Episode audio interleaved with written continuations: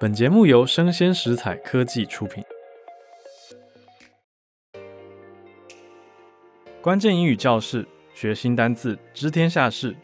欢迎收听浩尔的关键英语教室。周一到周五，每天带给你反映社会脉动的关键字。我是会走路的翻译机浩尔。今天我们来学一个非常新的口语说法。嗯，一定是你会的字，可是你很有可能没有听过人家这样讲。但我今天讲完以后，你去观察一下，还蛮常见的哦。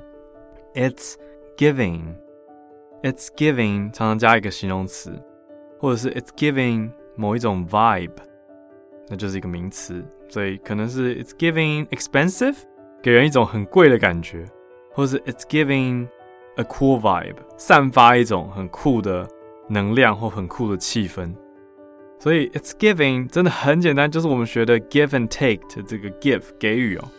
但我们用来描述事物或人也可以。你说 it's giving 什么什么 vibe，它散发一种什么样的气质？好，那这就叫做 it's giving，它散发一个什么样的一个感觉？所以是社群媒体上面很常出现。那 it's giving，然后加一个形容对方的词语，它算是一种句型啊。it's giving 什么什么，然后就直接接受词哦，很有趣。我们来听一些例句好了，比如说 Number one，It's giving high fashion，就这样直接用就可以了，是不是很简单？意思就是说这件事情看起来很时尚，或者散发一种时尚的气息。It's giving high fashion。好，那第二种用法，It's giving broke，而直接接一个形容词 broke，不过不是一个让人愉快的形容词，broke 讲的是贫困，贫困。所以 if you said Something is giving broke，其实是蛮羞辱人的，意思就是说这东西看起来很廉价、很便宜货，然后散发一种穷酸气息的感觉。哦，这听的人当然不开心。It's giving broke，所以用这个句型还是要小心，你后面加的东西到底是什么？我是比较鼓励大家讲一些正向的东西啦，好，应该听起来会比较好一点。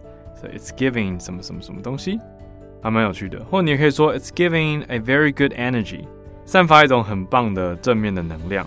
好，那也是很好的。It's giving，所以这种 giving 就是一个散发出的感觉，还蛮有趣的。